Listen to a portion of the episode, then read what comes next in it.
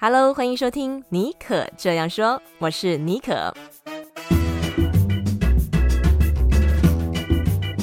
妮可这样说是一个分享不离职创业、个人成长、品牌经营的 Podcast 节目，协助你将副业发展成事业，拥有更多选择权。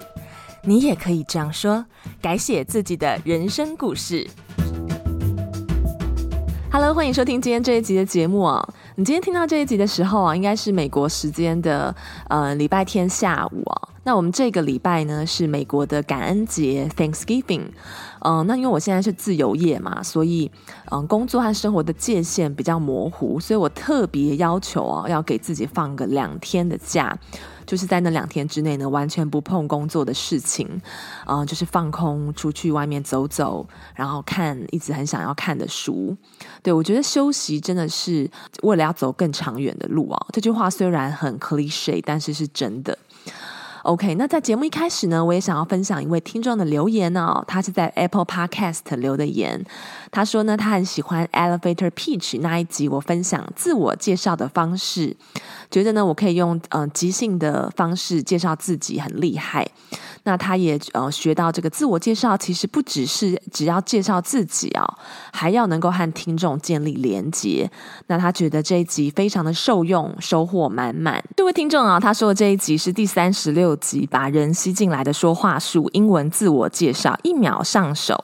嗯、其实是蛮久以前的集数了啊，非常开心，就是我的呃以前的这个呃节目还是陆续有人在听。谢谢这位听众的留言啊，每次收到你们的留言啊，只字片语。我都可以高兴非常久。那偶尔呢，会做节目，就是有一点呃比较没有动力啊，难免哦。那那个时候我就会把所有呃就是你们曾经留给我的言啊，从头到尾看一遍。看完之后呢，就会觉得满血复活啊，然后又充满动力了。所以呢，就是你们的留言对我来讲真的是我的精神食粮哦。OK，今天的节目呢，我们邀请到一位我的朋友，他是新闻摄影记者。诶，这个行业蛮特别的哦，新闻记者，但是呢，他是 focus 在摄影记者。然后呢，他也是一个 fixer，一个独立摄影记者，就是说，像有些外媒来台湾呃工作的时候呢，会由他当这个中间人，当这个 bridge 的桥梁，做翻译，然后的工作。那因为我一直很好奇他的工作内容哦，所以今天就把他请到节目中跟大家聊天哦。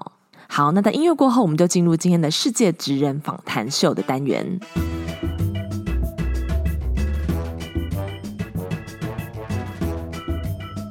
那我们现在先请宜华跟我们大家打一声招呼，并且跟我们介绍一下，哎，你现在的工作内容是什么？Hello，各位听众，大家好，我是宜华。啊、我现在是一个独立摄影师，也就是说，我都是以接案为主的。那我接案的对象主要都是国外的媒体比较多，比如说像路透社、美联社、法新社、彭博社等等，或者是有任何国外来的媒体来台湾需要找寻摄影记者，那我就会去接像这样子的案子。哦，哦，非常的特别。像在台湾从事像类似像你这样工作的人，大概有几位啊？我觉得应该是屈指可数诶。嗯，我刚出来做的时候还没有这么多。那个时候台湾因为相较而言没有受到这么多的国际媒体关注，所以我那时候刚出来做的时候，大概只有一两位吧。现在呢，大概据我所知有四到五位了。哦，那真的算是屈指可数诶。是，是算少。OK，那可不可以先跟我们来谈一下，就是你是怎么样踏入这一行的，成为这个独立摄影记者？呃，好，是这样的哦。先说，因为我本身是一个对新闻蛮有热情的人，就是对于时事狂热，然后新闻狂热的人。那所以一开始其实我是喜欢新闻这个行业的。从大学毕业之后，我就开始了在新闻圈的工作。那个时候还是在台湾。那后来出国攻读了新闻摄影硕士，然后那时候才发现说，哦，原来摄影。呃，对我来讲，才是在现场说故事最直接、最没有语言语言界限的一个媒介。那后来念完书之后，回到台湾，就开始了在台湾四大报之一的其中一个报纸担任摄影记者。那个时候，我的同事有三十三个男生，只有我一个女生哦。哇，对，然后一待那边就待了四年多，然后后来辞掉了之后，自己出来接案，大概是这样。真的是蛮特别的，所以你可以算是从以前一开始是比较是文字记者，然后后来才跨到摄影记者吗？对对，比较像是这样。对，我也喜欢文字，但我后来觉得摄影好像对我来讲比较，嗯，能够说的比较说故事说的比较快一点吧。对。你刚刚讲的，我觉得很很有趣。你说这个用透过摄影的方式，是最能够带领大家到这个新闻的现场哦，所以就让我很好奇说，说你从业以来、入行以来，你觉得你印象最深刻的新闻事件，或者你曾经被交付的这种工作任务当中，嗯、印象最深刻的是哪一个？其实还蛮多的。嗯，对我来讲，印象最深的。就是身处于新闻事件的，比较是像在二零一四年的时候，我还在报社担任摄影记者的时候，那那个时候呃被派去越南做专题报道。其实我们只是在做财经方面相关的报道，这样结果遇到了排华暴动事件。如果大家可以去上网 Google 一下，二零一四年在越南在胡志明市的郊区那边爆发了蛮严重的，嗯、就是有很多暴民冲进去啊、哦呃，台台资的企业就是砸打抢烧。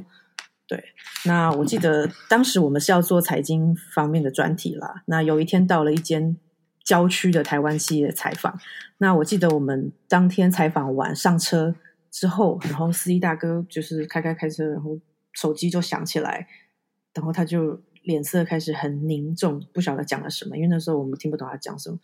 然后他挂下电话，就跟我们说：“哦，我们刚刚拜访的那家公司已经被报名攻攻入了，我们就差那一点点，嗯、因为我们已经走了，所以报名是在我们刚刚走之后，他们就闯入到那一间那个台台湾的企业。那。”所以之后，我们的这些专题小组瞬间转成战地小组，就变成我们在发即即时新闻，在报道说当地发生了什么事情。因为我们专题反正不急嘛，那台北这边的办公室还有长官们就说：“你们就先处理当地发生的事。”对，然后就开始发即时新闻啊，安排采访啊，然后我再看看有没有什么画面可以拍。不过我还是没有遇到报名啦，但是因为我们。就是也是在边边那边，就是后来有回到胡志明市，胡志明市本身就没有这么多的抗议，可是郊区那边气氛非常紧张，对。然后隔天原本听说有大规模的市区的游游行还是什么，然后我记得我当时也蛮紧张的，因为。我不想让他们发现我是记者的身份，所以我就伪装成游客，这样，然后拿了相机，然后东看西看这样子。而且因为毕竟那边也不是一个非常新闻自由的国家，对，所以就是身为记者还是要小心处理。对，那个是我印象比较深刻的那一次，因为完全本来的心情是没有这种，就是没有没有准备好要面对这样子的事情，对。然后那时候台湾的家人也蛮担心的，哦，所以所以当新闻记者，我觉得最最有趣也最有具有挑战性的事情，其实是你们的任务随时有可能会改变，是就是说要随着这个新闻事件还有这个时事的这个脉动，有可能你今天被交付的任务，可能马上瞬间上面就跟你说啊，你就是任务马上改变，你必须要呃随时应付会有可能变化突发的状态。那我记得那时候我们四人小组原本都是专题要做专题的心情，突然转成这个，其实大家都还蛮兴奋的，不得不说，真的是需要有这样子比较热血的人格特质，比较才能够做这一行。不然的话，有些人可能会觉得很很措手不及吧，就是一切都要计划的很好。所以哦，哇塞，你们就直接可以改变任务。那你认为就是摄影记者这份工作最大的挑战和成就感是什么呢？嗯，最大的挑战，我觉得至今对我来讲都还是，就是你如何要到一个新闻现场，迅速的整理出脉络，然后人事时地物发生什么事，你要找寻有没有什么画面可以一张就说完全部的故事。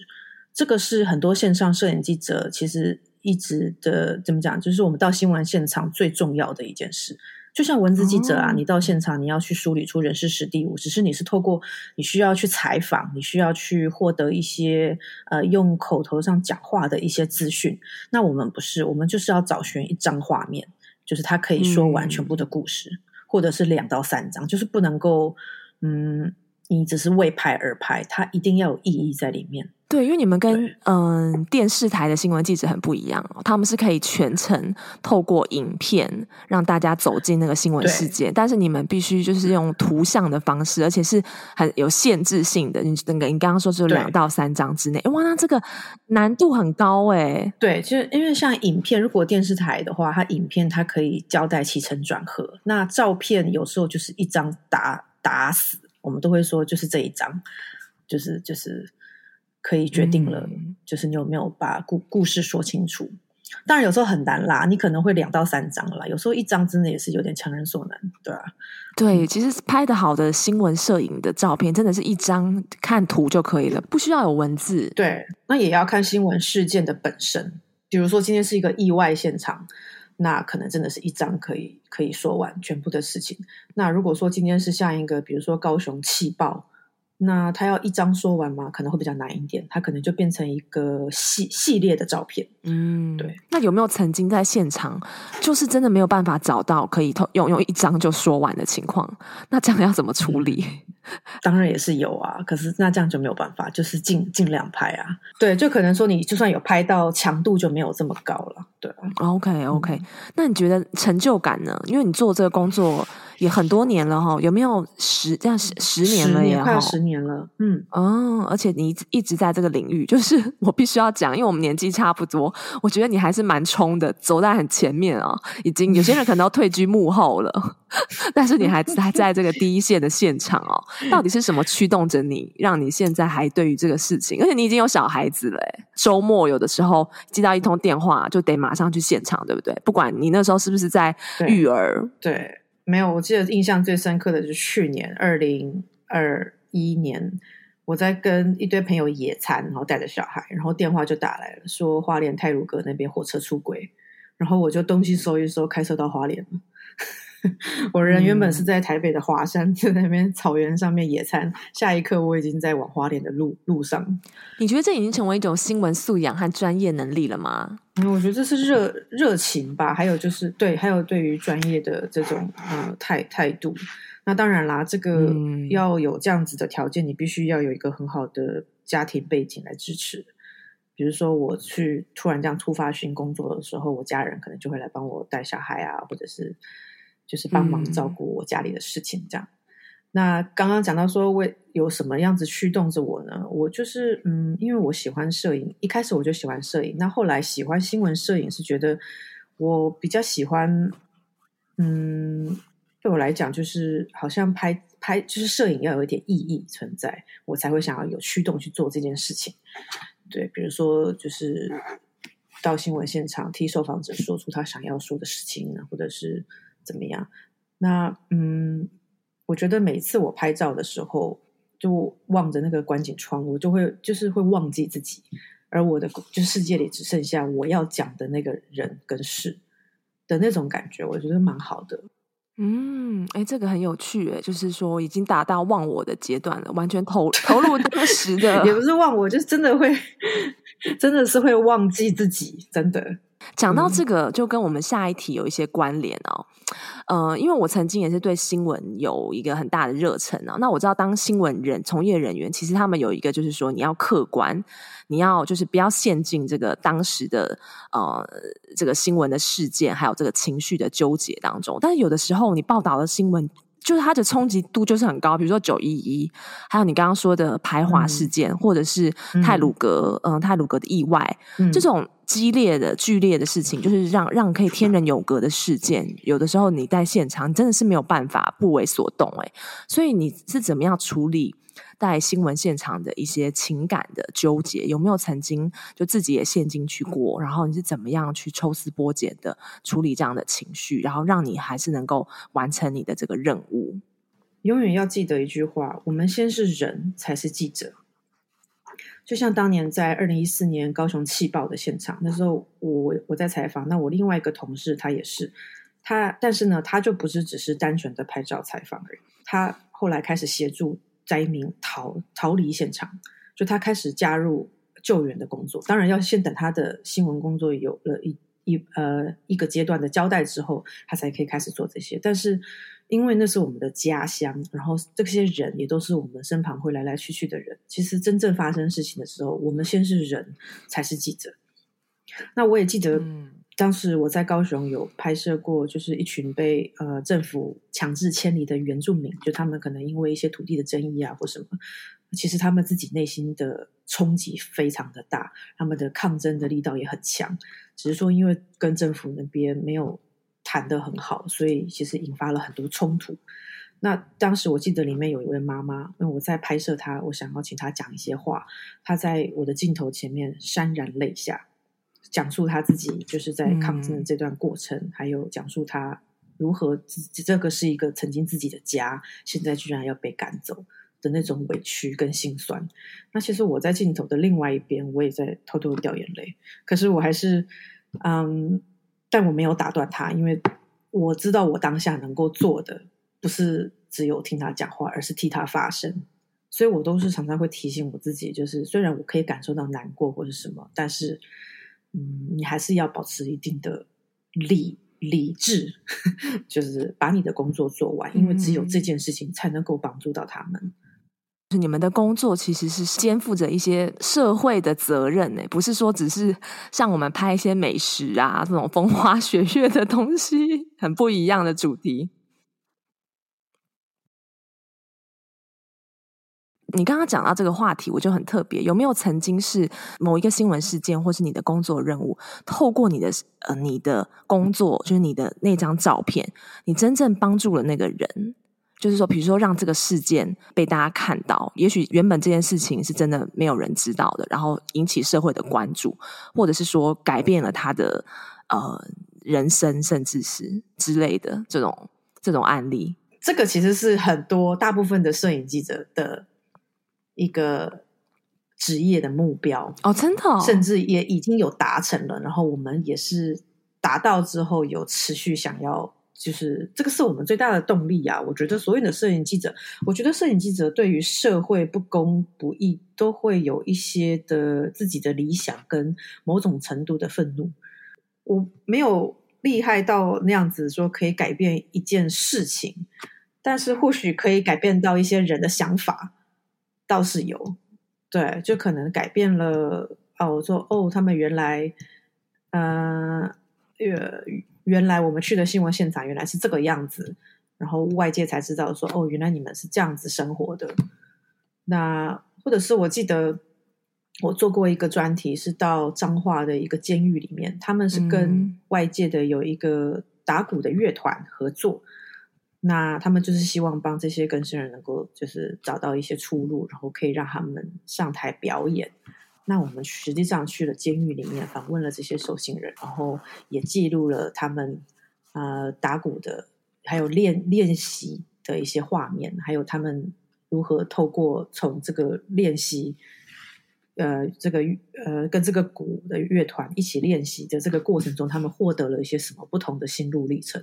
那我记得那个时候，这个专题出来的时候，非常非常多的点阅率，还有留言都在下面说他们看了很感动，呃，不知道说里面原来有这样子的一种机会存在，嗯、因为其实有时候这些人犯了一些错，他们也知道了，但是外界的社会有没有给他们机会，不一定，对。那我们去做了这个专题之后，呃，而且在画面上又很好看，因为那时候不是只有我一个人做，我是负责采访还有拍影片。那我带着其他的一些摄影记者，我们一起去合作这个专题。那所呈现出来的东西，呃，很好看，而且也让大家知道说，哦，原来有这样子的事情存在。另外一个，我就记得以前在连，嗯，以前在报社的时候，我的同事他们去拍了在台北的大同区的某一个社区，它是非常非常老旧的，所谓的瓜居，就是瓜牛的瓜瓜居，一群独居老人住在里面。那那个专题是在报道说，嗯、哦，他们生活的环境啊，还有他们所受到一些，就是可能比较不公平的待遇啊，或者是什么。呃，那一批照片出来，在网络上面非常受到关注，甚至当地的一些就是大同区的那边的人，还有甚至是台北市政府，应该也都有出来关切，就是他们就是所谓的瓜居老人，他们的生活的环境怎么会这么糟？真的是很糟。你看那个照片，看的实在是心很痛。就他们一个老人家就住在一个这么窄、这么挤、那么小的一个地方。对，那一次的事件我也印象蛮深刻。虽然不是我参与其中，可是因为是我的同同事，那其实这个东西就是反映出我们有的时候，嗯、呃，我们的工作其实是真的是比较有意义的，就是可以替人家说出他们没有办法说的事情。对。对而且我觉得摄影记者很特别的一点是，他跟文字记者很不同的是，有的时候有些新闻事件，它真的是呃影像的冲击程度，哦对啊、呃，和说故事的方式会比文字要强烈很多。就像你刚刚讲这个瓜居老人的这个案例，对，因为我们很多时候我们人必须一定要在现场，文字记者有的时候不一定，因为他们还要去采访别的专家或者是什么，他们有不同的工作安排，但是摄影记者他一定要在现场。不管风吹日晒，他们一定要在现场才能够拍到。那还有一个我，我觉得对于你的工作，我觉得很很想要了解的部分，因为你刚刚说你曾经是待过的某一个公司里面，这三十三十几个记者当中唯一一个女生。那现在其实我知道，可能嗯、你也算是这个领域当中的少数，就 minority 啦。那你是怎么样看，就是女性摄影记者？嗯，在这一群男人之间之中的你，你觉得你你的感受是什么？然后有什么样的嗯，嗯困难吗？或者是说反而是可以成为你的优势？嗯，在台湾，因为女性在这个圈子实在是呃非常少。为什么啊？就没有女，就是她不会是一个女生想要做的事啊。之前在国外的时候，其实蛮普遍的，就不会有人觉得说你是女生摄影，然后就特别跟你聊什么，不会。我现在在国外实习或者是工作的时候，没有没有人这样子问过我，而且我也看到很多都是女性的摄影记者，所以我从来不会觉得它是一个很特别的事情。但是因为台湾毕竟职业跟性别上可能发展还是没有这么成熟吧，我也不晓得。反正就是我刚回来那个时候，我进到这个报社，好像五六十年来我是第一个女性摄影记者，对。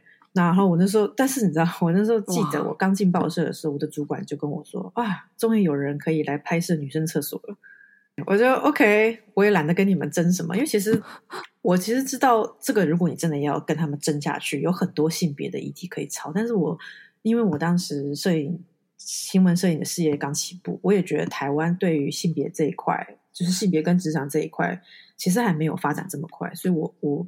不想要花我的心力在这个上面，所以我通常都是打哈哈的圆圆场，我不会特别跟他们去争什么。嗯、对，所以那缺嗯怎么讲？缺点应该是当然就是你在有时候新闻现场生的都是男生的时候，嗯、呃，以体力上来讲，还以身形上来讲，你有时候真的就是挤不到前面，或者就是。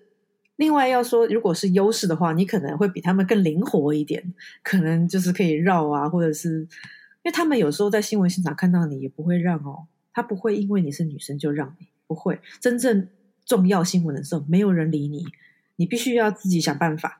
但是如果没那么急的新闻的时候，就还好。一般新闻的时候，其实女生还是有点优势，他们可能就会跟你聊聊天呐，说很好奇你为什么会来这里呀？我刚进这一行的时候，开始跑新闻的时候。前三个月吧，每一天都在被问这个问题，就说你为什么不去当文字记者啊？嗯、你为什么在这边？你你你为什么好就是要跑来这里？就是或者是有人、嗯、甚至有前辈说，我赌你在这里不会超过三个月，我赌你三个月之后就会走。哇！结果你做了十年，结果他先退退休了。对，所以优优势我觉得可能也有吧。有时候跟受访者聊天，或许他看到你是女生，会比较放下心防，或者是对啊。但是我觉得，呃，他在台湾也是一个挑战，没有错啊。但是因为我没有想要把性别议题这个事情摆在前面，所以其其实有很多时候我是睁一只眼闭一只眼。就像刚刚那个主管跟我讲的话，其实他是可以让你很不爽的。嗯，但我没有。哇，听起来台湾女性摄影记者，嗯、呃，在目前的目前的情况之下，还有一段很长的路要走啊。对，或者是说我那时候常常会被偷拍，就说哦，这个是某某某报纸新来的，就是摄影记者是是一个女，是一个小女生这样子。哦，真的啊？对，还被偷拍。嗯、对，我就我就也是睁一只眼睁一只眼闭一只眼，就就不管他们，我就做我自己的工作。对哦，OK，好，那最后今天在我们的节目的最后，我们要聊一个，其实现在大家都很关心哦，因为随着 Nancy Pelosi 来台湾之后，台湾在嗯整个国际新闻上面能见度是大为提高，尤其就是现在又是大选嘛。哦，美国就是在两年要大选，然后台湾也是有哦很重要的选举，所以就是很好奇，就是说，那因为你跟外媒的接触其实蛮频繁的哈、哦，就是你常常要跟他们一起，呃，是他们在台湾这边工作的一个 bridge 一个桥梁。就你的观察，你觉得外国媒体他们现在是怎么样看台湾呢？对，因为我主要的工作对象都是国际媒体比较多。那呃，刚开始还不太习惯，因为我毕竟一开始工作是在台湾的媒体，但是到了国外媒体的时候，他们看台湾的角度就不太一样了。其实，呃，总就是怎么讲？以整体来讲，他们其实要报道台湾的东西，大部分都还是跟中国军事、两岸等等元素的，他们才会比较有兴趣。但一开始对我来讲，我就觉得。这这不是就是完整的台湾的样貌啊！明明台湾有很多别的事情可以报，你们为什么不报？一定要什么都跟中国扯上关系，你们才要报？但是后来就是慢慢知道说，哦，因为这样子，因为他们的读者是国际读者，那外国人怎么看台湾？他们可能就是还是要从一些政治或者是一些两岸的情势比较紧张的状况下，还有就是中国的一个前提下去描绘出台湾的样貌，对。你说叫一个就是媒体 po 一个关于台湾的东西，国外读者不见得有兴趣。但是你如果是有中国的元素在里面的话，那个点阅率就不一样了。所以其实国外的媒体一样也是一样，也是为了点阅率。对。那除了这个之外，或者是另外一个极端，就是所谓的猎奇新闻。什么叫猎奇新闻呢？就是稀奇古怪的事情。在台湾，哦、那它是跟国家可能本身不见得有关系的，但是它就是一个独立存在的一个很奇怪的东西。比如说，呃，某一个国际通讯社曾经就做过一个报道，是我们好像不知道是哪一个店家有推出了一个呃呃长得像哈士奇一样的冰淇淋，就是我们的冰淇淋做成像哈哈士奇一样，然后就是非常的。嗯拟真跟真的小狗就是细节什么什么都非常的像，那这个东西居然外面有兴趣，因为对他们来讲画面上很有趣，那又有就是又有点话题嘛，就说啊这个狗跟这个冰淇淋怎么做的这么漂亮，这么这么真，那这个东西居然就可以上了就是国际媒体。那我那个时候也曾经被交代说哦，来找找看台湾有没有什么奇怪的事物。然后再承包给上面这样子，对，所以其实真正台湾在地化的东西，他们不见得有兴趣要看，对，所以有的时候一开始会觉得，嗯，就是为什么这样？但是到后来也慢慢大概知道了，说哦，原来这个他们才能够找得出比较，就是能够报道台湾的角度。那反过来说，我就会开始去思考说，当我们看到国外的新闻的时候，是不是这个媒体在形塑我们对于这个国家的影响？就我们真的对这个国家很了解吗？对不对？像比如说最近争议比较多的卡达，他们在办世足赛，有这么多的批评事件，那是什么样的媒体告诉我们这些事情的？就是我会开始去反思说，呃，不是说媒体喂我们什么东西，我们就是。去吃，就是说哦，知道说这个中这个这个地方是这个样子，其实不是。对，那另外一个就是你刚刚讲到裴洛西来台之后，的确，过去这几个月，台湾真的是涌入超多媒体，超多国际媒体。对，对，那因为我的另外一个副业，除了是摄影记者之外，我也是一个 fixer。所谓的 fixer 就是 fix，就是修理，就是所谓的乔事情的人。我要帮他们安排采访。帮他们翻译，嗯，fixer 是这些驻外摄影记者，呃，驻外国际记者，他们到了一个呃，他们不熟悉的国家，一定会找的一个职位。只是说这个职位不是很多人知道，所谓的 fixer，他们一定要靠 fixer 才能够采访，才能够深入当地。他们自己因为不熟文化、不熟语言，他们是没有办法来报道的。所以 fixer 非常重要，但通常是不不太会被提在报道里面。对，那我就是也是另外一个副业是 fixer，我要帮他们安排采访，然后翻译，然后什么什么。那他们大部分的要求都是你知道，就是一定是跟军事有关的啊，还有就是跟呃政治啊，还有嗯、呃，就是可能他们也参考了别的国外的媒体拍过的，就是一些关于台湾的东东西，然后也叫我安排啊。然后最好就是那些会讲英文的政治人物。所以你知道这些会讲英文的政治人物，其实也常常被采访。对，对，所以那会不会就形成了另外一个问题，就是台湾就是。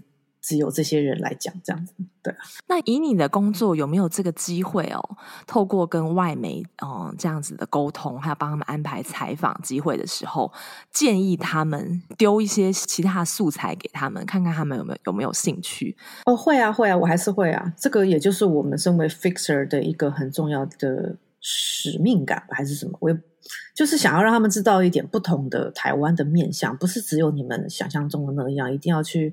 找什么什么什么，就是像比如说，对，比如说像那时候裴洛西来之后，那个我的另外一个国际媒体的主管，他就说，你可不可以去找一些当地民众有囤粮的一些画面，因为大家可能会害怕战争要开打了，这样囤粮，我就。嗯 就没有啊，对，我不知道该怎么跟他讲，因为他们就觉得说战争要开打了，他们很紧张。嗯，但是我就说，OK，台湾人就还好。那他不相信，我说没关系，那我就采访几个给你看。我后来采访了很多人，就大家都是很理理性的在在讨论这些事情，没有什么那种呃失控啊，或者是囤粮的状态，或者是嗯。但是主管可能心心目中会建构一个新闻的议题，就有点像是先画先画靶再射标的感觉，有一点这样子。对，因为他们知道什么样是点阅率会好，当然。新闻哦，其实这也是做新闻工作的一个难题耶，吼，就是怎么样在对啊，呃，眼球还有新闻责任当中找一个找一个权衡哦。不过我觉得你在这方面一直都做得还不错，也是我们就是学学习的这个学习，还有就是学习的榜样啦。我觉得，嗯。OK，好，今天我们聊了很多，就是关于独立摄影记者啊，还有女性身为摄影记者在台湾的这个处境。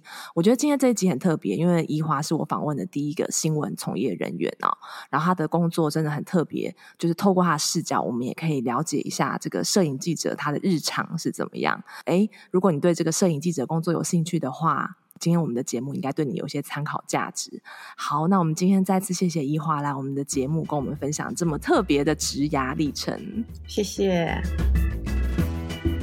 非常感谢你收听今天的节目啊！如果有任何心得想要跟我分享的话呢，欢迎你哦，可以私讯到我的 IG 账号，我的 IG 账号是嗯 SJBONJOUR SJBONJOUR。那我现在在脸书上呢，也有一个私密的社团哦。那这个主题呢是关于个人品牌经营和内容变现的。那我持续有在分享这方面的一些经营的心法还有经验。那如果有兴趣的朋友们呢，都可以在脸书上面搜寻妮可内容变现力。那我也会把我我的脸书私密社团的连接放在我们节目资讯栏的地方，欢迎你加入。OK，那我们就下次再见喽，拜拜。